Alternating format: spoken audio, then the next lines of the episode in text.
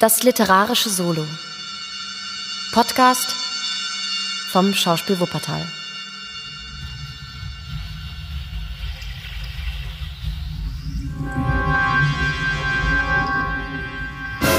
Das Tal des Grauens von Arthur Conan Doyle.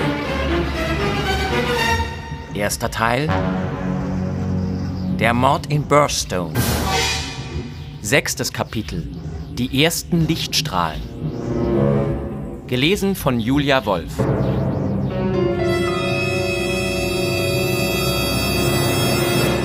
Die drei Detektive hatten noch verschiedene Einzelheiten zu erledigen, was mich veranlasste, nach unserem bescheidenen Quartier im Dorfgasthaus zurückzukehren. Auf dem Wege dorthin schlenderte ich durch den altmodischen Garten, der das Herrenhaus umgab. Lange Reihen uralter Eibenbäume, zu wunderlichen Formen beschnitten, umgürteten ihn.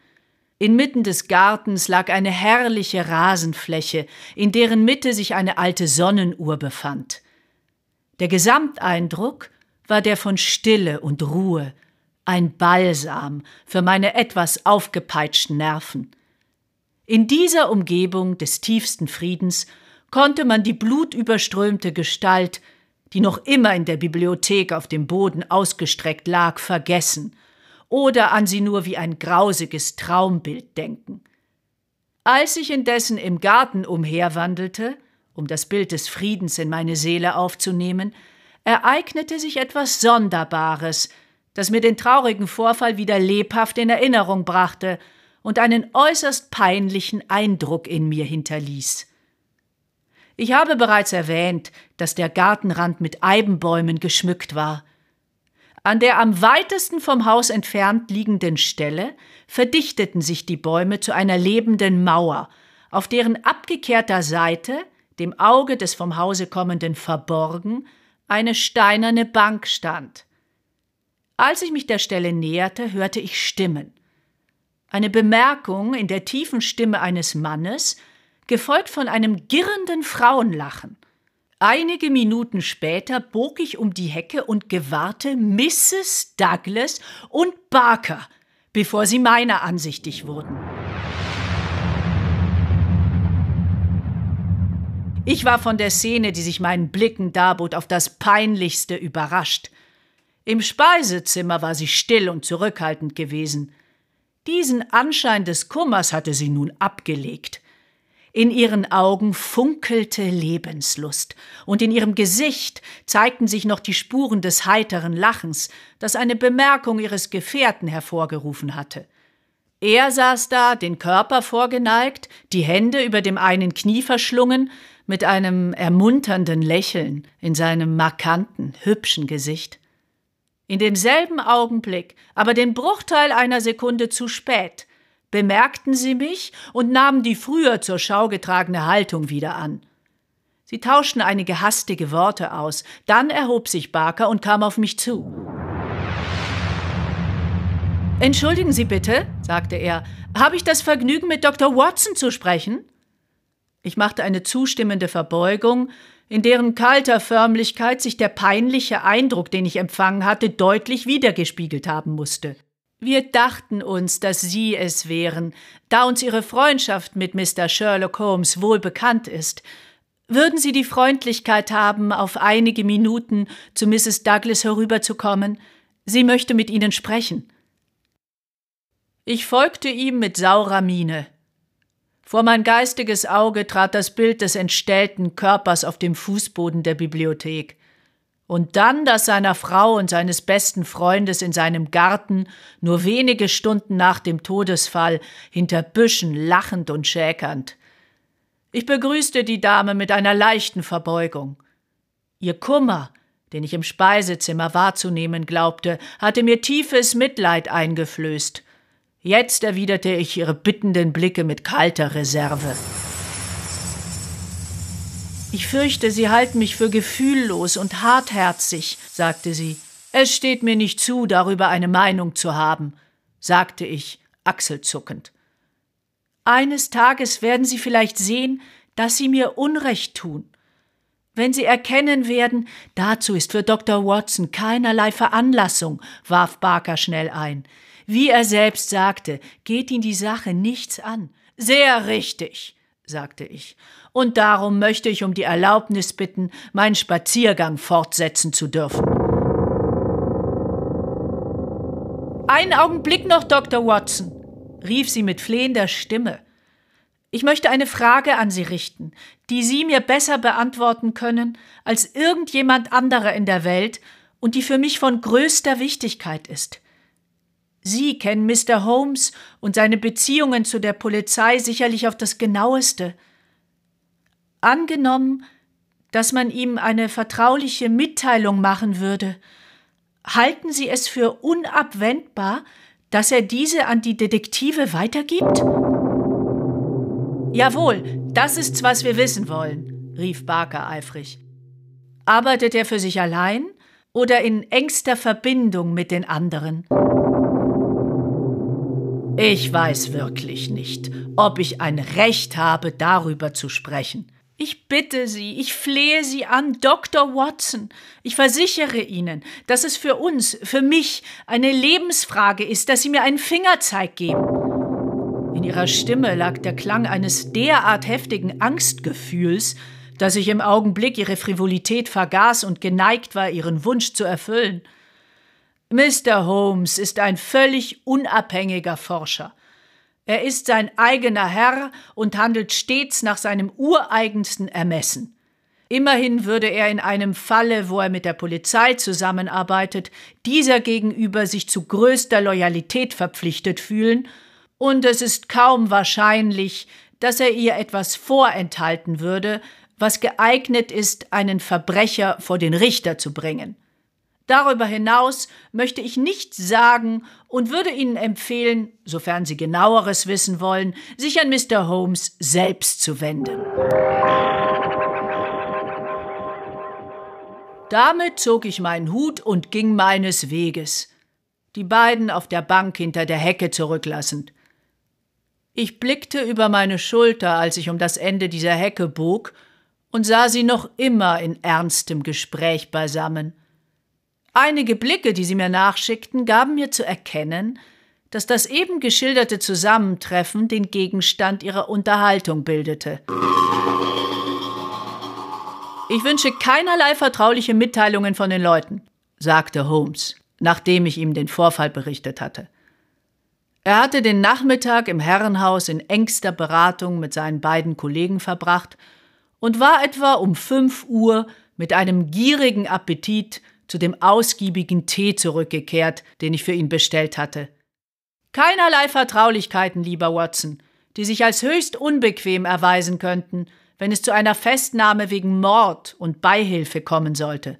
Sie glauben also, dass es dazu kommen wird? Er war in heiterster und liebenswürdigster Laune. Mein lieber Watson, wenn ich dieses vierte Ei verschlungen haben werde, bin ich bereit, Sie mit der ganzen Sachlage vertraut zu machen. Ich will nicht sagen, dass wir der Sache auf den Grund gekommen sind. Wir sind noch weit davon entfernt. Aber wenn wir einmal die fehlende Hantel. Die was? Du liebe Zeit, Watson. Ist es möglich, dass Sie noch immer nicht herausgefunden haben, dass die ganze Sache an der einen fehlenden Hantel hängt? Aber nehmen Sie sich dies nicht zu Herzen, denn unter uns, ich bin überzeugt, dass weder unser Freund Mac noch der famose provinzielle Meisterdetektiv die geradezu überwältigende Bedeutung dieses Punktes erkannt haben. Eine Hantel, Watson, Stellen Sie sich Leibesübungen mit einer Handel vor, die einseitige Anstrengung des Körpers, mit der Gefahr der Verkrümmung des Rückgrates. Nicht auszudenken, Watson, nicht auszudenken.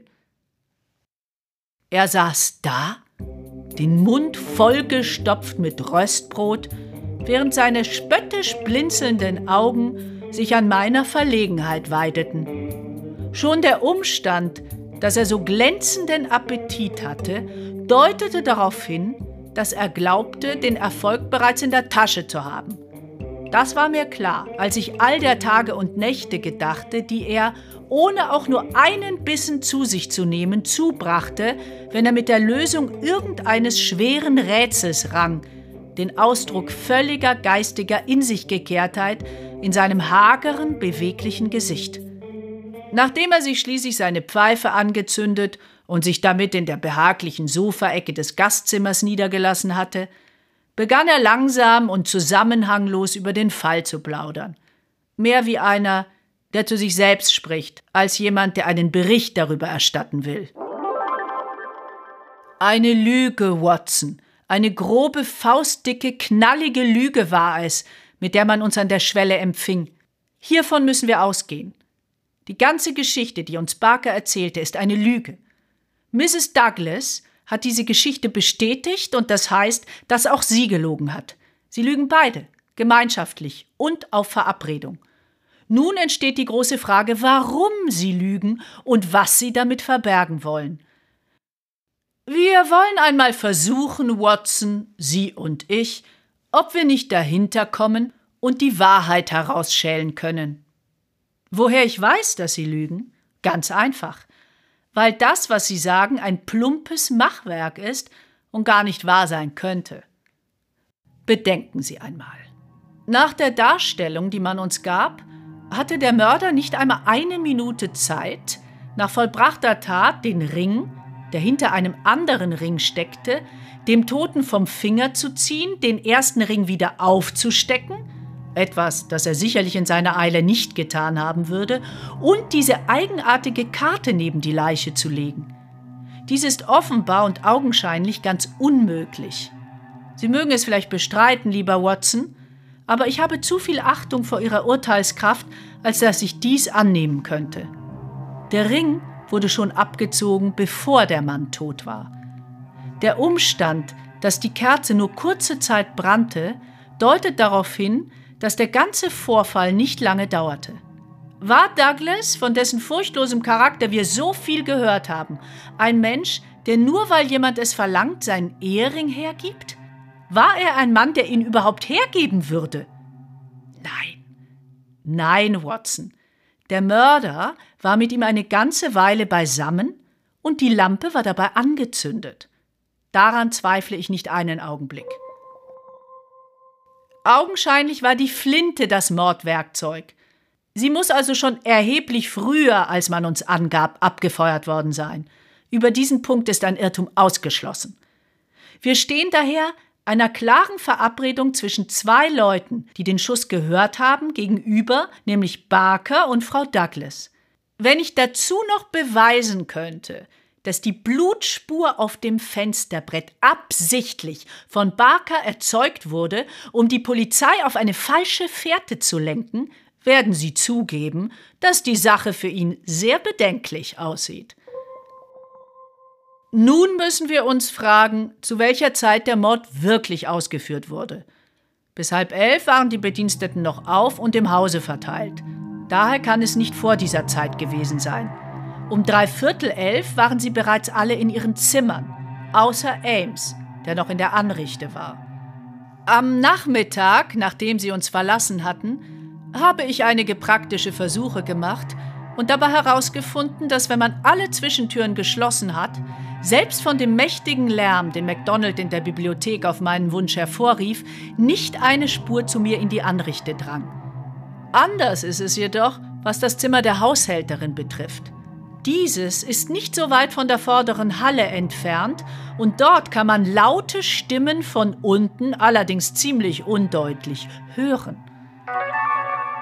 Der Schuss eines Gewehres, das aus nächster Nähe abgefeuert wird, wie zweifellos in dem vorliegenden Fall geschehen ist, klingt immer etwas gedämpft. Er braucht nicht sehr laut gewesen zu sein, und doch hätte ihn Frau Ellen in der Stille der Nacht hören müssen. Sie ist jedoch, wie sie uns sagte, etwas schwerhörig. Nun hat sie in ihrer Aussage erwähnt, dass sie tatsächlich etwas gehört hat, was wie das Zuschlagen einer Tür klang, etwa eine halbe Stunde bevor sie heruntergerufen wurde. Ich zweifle nicht daran, dass das, was sie gehört hat, nichts anderes als der Schuss war und es daher den wirklichen Zeitpunkt des Mordes bezeichnet. Wenn dem so ist, müssen wir herausfinden, was Mr. Barker und Frau Douglas, sofern sie nicht selbst die Mörder sind, zwischen dreiviertel elf, dem Zeitpunkt also, wo sie der Schuss aufgestört hat, und Viertel nach elf, als sie die Bediensteten durch das Klingelzeichen herbeiriefen, getan haben. Was war es und warum haben sie nicht augenblicklich die Dienerschaft alarmiert? Das ist die Frage, der wir gegenüberstehen. Wenn es uns gelingt, sie zu beantworten, so werden wir nicht mehr sehr weit von der Lösung des Problems sein. Darüber, dass zwischen den beiden ein Einvernehmen besteht, bin ich mir vollkommen klar, sagte ich. Sie muss eine herzlose Natur sein, wenn sie einige Stunden nach dem Morde ihres Mannes lachen und scherzen kann. So ist es. Sie macht keine gute Figur als Ehegattin, selbst nicht nach ihrer eigenen Aussage. Sie wissen, lieber Watson, dass ich kein sonderlich eifriger Anbeter des weiblichen Geschlechts bin, aber in meinem ganzen Leben ist es mir doch nicht vorgekommen, dass sich eine Frau, die für ihren Mann irgendetwas übrig hat, durch einige Worte eines Dritten davon abhalten lässt, zu der Leiche ihres toten Gatten zu gehen. Wenn ich einmal heiraten sollte, Watson, so möchte ich wünschen, meiner Frau derartige Gefühle einflößen zu können, dass sie sich nicht von der Haushälterin fortführen lässt, wenn ich ein paar Schritte von ihr entfernt auf der Totenbahre liege. Die Sache war schlecht inszeniert, denn selbst dem unerfahrensten Detektiv würde das Fehlen jedweder weiblicher Gefühlsmomente aufgefallen sein.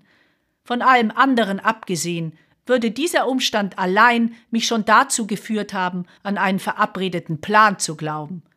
Sie sind also der Meinung, dass Barker und Mrs. Douglas sich des Mordes schuldig gemacht haben? Ihre Fragen, lieber Watson, sind unangenehm geradlinig, sagte Holmes mit seiner Pfeife vor meinem Gesicht hin und her wippend, wie aus der Pistole geschossen. Wenn Sie mich fragen würden, ob Mrs. Douglas und Barker die Wahrheit über den Mord wissen und sie auf Verabredung geheim halten wollen, dann könnte ich Ihnen eine vorbehaltlose Antwort geben. Dessen bin ich nämlich sicher. Aber von Ihrer blutrünstigen Auffassung bin ich nicht so fest überzeugt. Wir wollen uns die Schwierigkeiten, die uns hier begegnen, etwas näher besehen. Angenommen, dass sich die beiden, die durch das Band einer schuldigen Liebe geeint sind, entschlossen haben, den Mann, der ihnen im Wege steht, beiseite zu schaffen. Diese Liebe ist eine etwas kühne Vermutung, denn eingehende und diskrete Nachforschungen bei den Bediensteten haben nichts ergeben, was darauf hindeutet. Im Gegenteil, es hat sich herausgestellt, dass die beiden Eheleute sehr aneinander hingen. Das möchte ich auf das lebhafteste bezweifeln, sagte ich, indem ich an ihr lachendes Gesicht im Garten dachte. Nun gut. Jedenfalls haben Sie aber diesen Eindruck erweckt. Wir müssen also annehmen, dass die beiden, Barker und Mrs. Douglas, ganz besonders verschlagene Menschen sind, die es verstanden haben, alle Leute über diesen Punkt zu täuschen, bevor sie planten, den Ehegatten gemeinsam zu ermorden. Es traf sich gut, dass der letztere in Gefahr schwebte. Dafür haben wir keinen anderen Beweis als das, was uns die beiden selbst sagten. Holmes sah mich nachdenklich an. Ich sehe schon, Watson, Sie machen sich da eine Ansicht zurecht, nach der alles, was die beiden gesagt haben, von Anfang bis zu Ende erlogen ist. Nach Ihrer Ansicht gab es niemals eine geheime Bedrohung durch einen Geheimbund, ein Tal des Grauens, einen Logenmeister, McGinty oder sonst etwas. Schön. Das ist eine gute und umfassende Verallgemeinerung. Wir wollen einmal sehen, wohin sie uns führt. Die beiden machen sich also einen Plan zurecht, um das Verbrechen zu maskieren. Wie von ungefähr lassen sie das Zweirad im Park als Beweis der Existenz einer Außenperson auffinden. Zu demselben Zweck erzeugen sie Fußspuren auf dem Fensterbrett. Die Karte, die sie neben der Leiche niederlegen und die ebenso gut jemand im Hause selbst geschrieben haben könnte, soll den Eindruck noch verstärken. Das alles passt sehr gut in Ihre Hypothese, lieber Watson. Nun aber kommen wir zu einigen unangenehmen, scharfkantigen, unbeugsamen Widersprüchen, die absolut nicht hineinpassen. Warum diese ausgefallene, abgesägte Schrotflinte und noch dazu eine amerikanischer Herkunft? Woher konnten die beiden wissen, dass der Schuss nicht die Leute im Haus aufstören und herbeiholen würde? Es ist schon ein reiner Zufall, dass Frau Ellen, als sie das Zuschlagen einer Tür zu hören glaubte, nicht nachgesehen hat, was es war. Wenn die beiden das Verbrechen begangen haben, warum haben sie sich nicht besser vorgesehen, Watson? Ich muss gestehen, ich habe keine Erklärung dafür. Und noch etwas.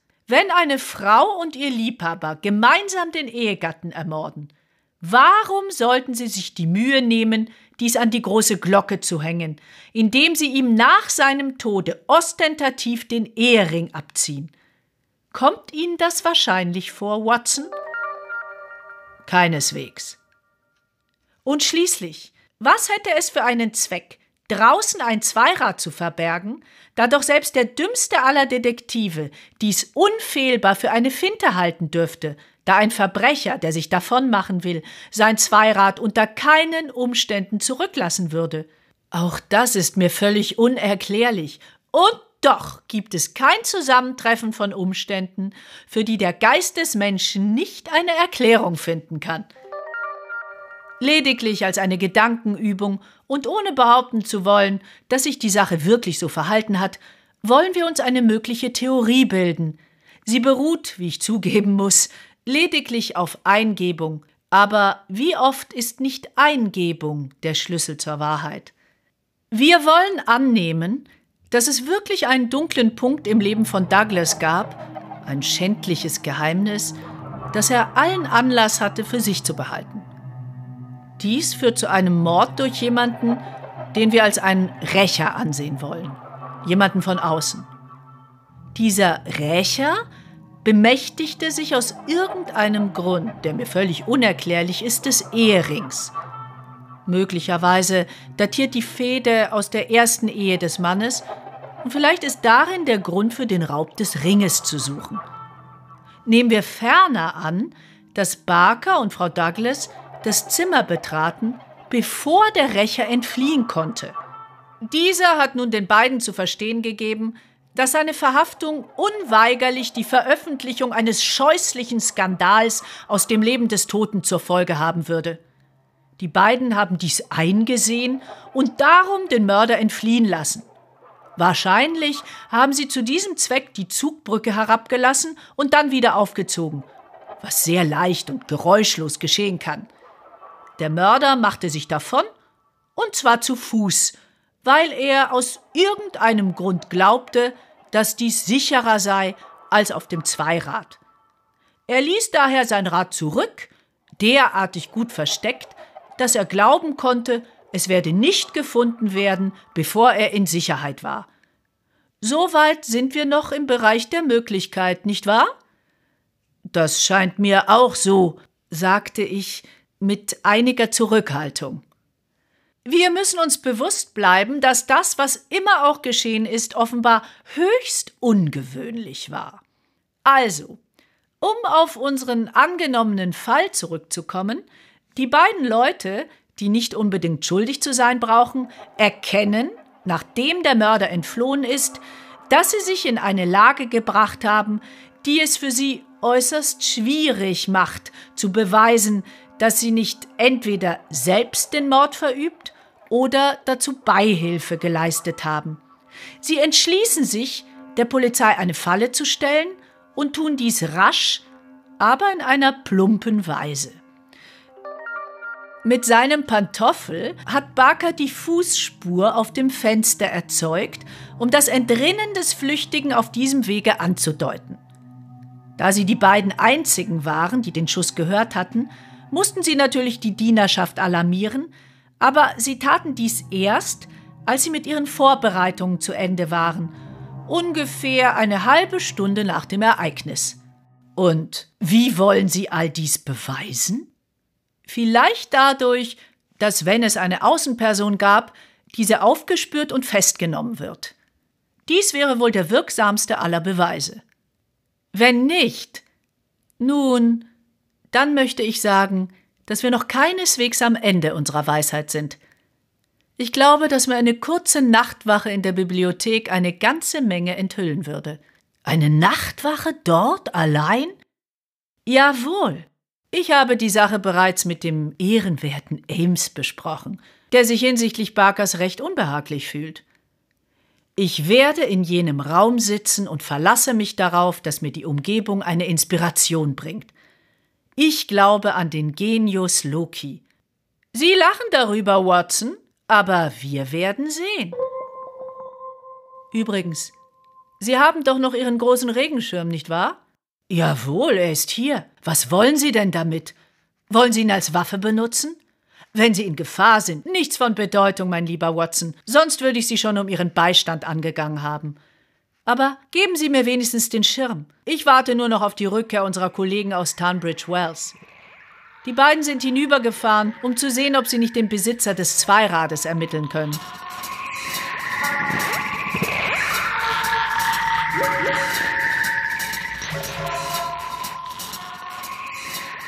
Die Dämmerung hatte sich bereits herniedergesenkt, als Inspektor MacDonald und White Mason von ihrem Ausflug zurückkehrten, jubelnd und überfließend von der Wichtigkeit einer Entdeckung, die sie gemacht hatten. Ich gebe zu, dass ich meine Zweifel wegen der Außenperson hatte, sagte MacDonald, aber das ist jetzt anders geworden. Wir haben den Besitzer des Zweirades ermittelt und haben eine Personenbeschreibung unseres Mannes. Sie müssen zugeben, dass dies einen Schritt vorwärts bedeutet. Es sieht wie der Anfang vom Ende aus, sagte Holmes. Ich beglückwünsche Sie beide aus vollem Herzen. Nun, ich ging von der Tatsache aus, dass Mr. Douglas am Vortage seines Todes, nämlich nachdem er aus Tunbridge West zurückgekehrt war, äußerst beunruhigt schien. Es muss also in Tunbridge Wells gewesen sein, wo er Kenntnis von der Gefahr erhielt. Danach ist es klar, dass wenn ein Mensch mit einem Zweirad gekommen ist, dies nur von Tunbridge Wells aus geschehen sein konnte. Wir haben das Rad mit uns hinübergenommen und in den Hotels herumgezeigt. Der Geschäftsführer des Eagle Commercial Hotels hat es sofort als das eines gewissen Bargreave erkannt, der zwei Tage früher dort ein Zimmer genommen hatte. Das Rad und eine kleine Handtasche waren seine einzigen Effekten. Er hat sich als von London kommend eingetragen, aber keine Adresse angegeben. Die Handtasche und ihr Inhalt waren unzweifelhaft englischer Herkunft, aber der Mann selbst war ebenso unzweifelhaft Amerikaner. So, so, meinte Holmes, anscheinend belustigt. Sie haben also praktische Arbeit geleistet, während ich hier mit meinem Freund saß und über alles Mögliche spintisierte. Es soll mir eine Lehre sein, Mr. Mac. Gut, dass Sie es einsehen, Mr. Holmes, erwiderte der Inspektor triumphierend. Aber das passt doch ganz genau zu Ihren eigenen Ansichten, bemerkte ich. Kann sein, aber vielleicht auch nicht. Nun wollen wir aber hören, was uns Mr. Mac noch zu erzählen hat. Haben Sie etwas gefunden, um Ihren Mann feststellen zu können? So wenig, dass es klar ist, dass er sich die größte Mühe gegeben hat, seine Identität zu verbergen. Keine Papiere, keine Briefe und keine Adresse in seinen Effekten. Auf dem Tisch seines Schlafzimmers fanden wir lediglich eine ausgebreitete Landkarte dieser Gegend. Er hat das Hotel gestern Morgen nach dem Frühstück auf seinem Rad verlassen. Seit der Zeit hat man von ihm nichts mehr gehört. Das ist etwas, das mir nicht gefällt, Mr. Holmes, warf White Mason ein. Logischerweise müsste man annehmen, dass der Mann in sein Hotel zurückkehren und dort die Rolle des harmlosen Touristen weiterspielen würde, um keine Aufmerksamkeit auf sich zu lenken. Er musste doch wissen, dass ihn die Leute vom Hotel bei der Polizei als vermisst anzeigen würden und er dadurch mit dem Mord in Verbindung gebracht werden könnte. Das ist anzunehmen. Immerhin hat er bisher Recht behalten, wenigstens so weit, als man ihn noch nicht gefasst hat. Aber wie steht es mit seiner Personalbeschreibung? MacDonald zog ein Notizbuch hervor. Hier haben wir sie. Soweit man sie uns geben konnte. Keiner dort scheint auf ihn besonders geachtet zu haben, aber in den folgenden Punkten sind sich der Portier, der Empfangschef und das Stubenmädchen einig. Er war ungefähr fünf Fuß neun Zoll groß, etwa 50 Jahre alt, mit leicht melierten Haaren, grauem Schnurrbart, hatte eine geschwungene Nase und ein Gesicht, das alle als finster und nichts Gutes verheißend bezeichneten. Nun, mit Ausnahme des Gesichtsausdruckes könnte man dies fast für eine Beschreibung von Douglas selbst halten, sagte Holmes. Auch er ist etwa 50 Jahre alt gewesen, hatte meliertes Haar, grauen Schnurrbart und war ungefähr von derselben Größe. Sonst noch etwas? Hm, bekleidet war er mit einem dicken grauen Anzug, zu dem er eine blaue Seglerjacke und einen kurzen gelben Überrock trug. Als Kopfbedeckung hatte er eine weiche Mütze. Und das Gewehr? Das war nur etwa 60 Zentimeter lang und konnte sehr gut in seiner Reisetasche verborgen gewesen sein. Auch hatte es unter seinem Rock bequem Platz. Und wie stellt sich nun die Gesamtlage nach Ihrer Ansicht dar? Nun, Mr. Holmes, wenn wir unseren Mann haben, was nicht allzu schwierig sein wird, denn Sie können sicher sein, dass fünf Minuten nachdem ich die Beschreibung hatte, alle Telegraphendrähte sie weitergaben. Dann werden wir darüber sprechen. Immerhin haben wir einen großen Schritt vorwärts gemacht. Wir wissen, dass ein Amerikaner, der sich Bargreave nannte, zwei Tage vor dem Mord mit Zweirad und Handtasche nach Tunbridge Wells kam. In der Tasche befand sich die abgesägte Schrotflinte und er trug sich augenscheinlich mit der Absicht, das Verbrechen zu begehen. Gestern Morgen hat er sich auf seinem Rad nach hier auf den Weg gemacht. Die Flinte war offenbar unter seinem Rock versteckt. Niemand sah ihn kommen, soweit wir gehört haben, aber um in den Park zu gelangen, ist es keineswegs notwendig, das Dorf zu durchqueren. Außerdem gibt es auf den Straßen immer eine ganze Menge Radfahrer. Wahrscheinlich hat er sofort sein Rad und sicherlich auch sich selbst in den Büschen verborgen, wo das Rad gefunden wurde. Von dort aus hat er das Haus beobachtet und gewartet, bis Mr. Douglas herauskommen würde. Diese Flinte war wohl kaum für das Innere des Hauses gedacht.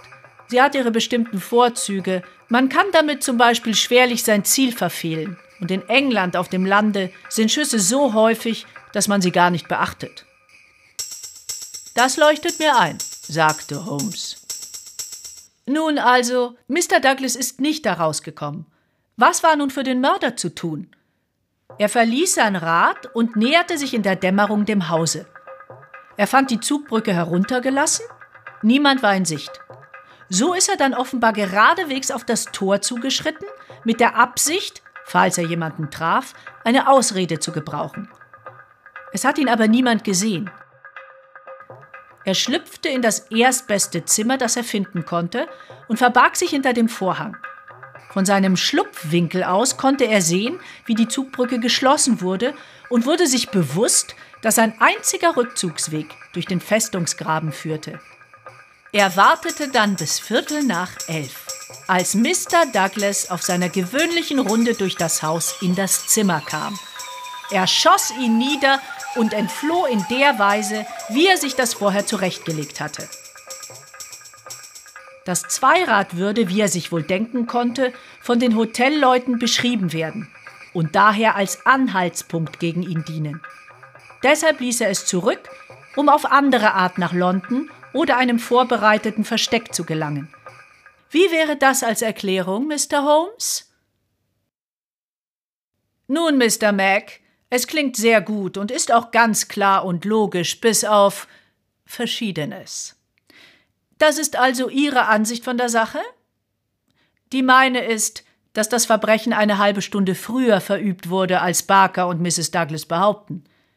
Dass diese beiden auf Verabredung etwas zu verbergen suchen, dass sie dem Mörder bei der Flucht halfen oder wenigstens, dass sie in das Zimmer gelangten, bevor er geflohen war, und dass sie den Anschein erwecken wollten, er sei durch das Fenster geflüchtet, während sie ihm wahrscheinlich das Entkommen dadurch erleichterten, dass sie die Zugbrücke herabließen. Das ist meine Ansicht über den ersten Teil der Geschichte. Die beiden Detektive schüttelten den Kopf. Wenn das wahr ist, Mr. Holmes, so stürzen wir aus einem Rätsel in das andere, sagte der Londoner Inspektor. Und anscheinend in ein noch viel schwereres. Fügte White Mason hinzu. Die Frau ist niemals in ihrem Leben in Amerika gewesen. Welcher mögliche Zusammenhang könnte zwischen ihr und einem amerikanischen Mordgesellen bestehen, so dass sie Anlass hätten, ihn zu decken? Ich gebe zu, die Sache ist noch recht schwierig, sagte Holmes. Ich habe vor, noch heute Nacht eine kleine Untersuchung anzustellen, und es kann immerhin sein, dass sie einige aufklärende Ergebnisse bringt. Können wir Ihnen helfen, Mr. Holmes? Nein, nein. Alles, was ich brauche, ist Dunkelheit und Dr. Watsons Regenschirm. Wie Sie sehen, sind meine Bedürfnisse äußerst bescheiden. Und Ames, der getreue Ames, wird mir wahrscheinlich Vorschub leisten. Alle meine Gedanken führen mich immer wieder zu der einen grundlegenden Frage zurück, warum soll ein sportlich gesinnter Mensch mit einem so untauglichen Werkzeug, wie es eine einzelne Hantel ist, Leibesübungen vornehmen wollen?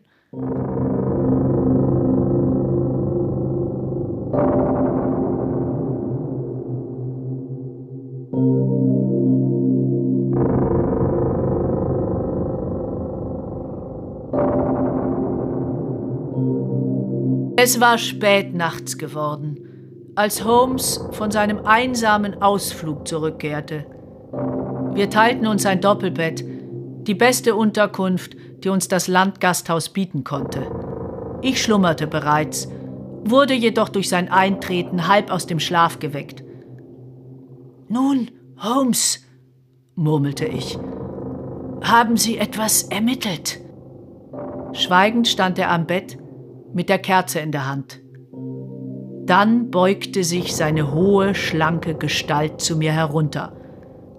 Sagen Sie, Watson, flüsterte er, fürchten Sie sich mit einem Irrsinnigen in ein und demselben Zimmer zu schlafen? Mit einem Mann, der an Gehirnerweichung leidet? Einem Idioten, der nicht einmal mehr einen klaren Gedanken erfassen kann? Nicht im mindesten, antwortete ich erstaunt. Das ist Ihr Glück, sagte er, und das war alles, was ich in jener Nacht aus ihm herausbringen konnte.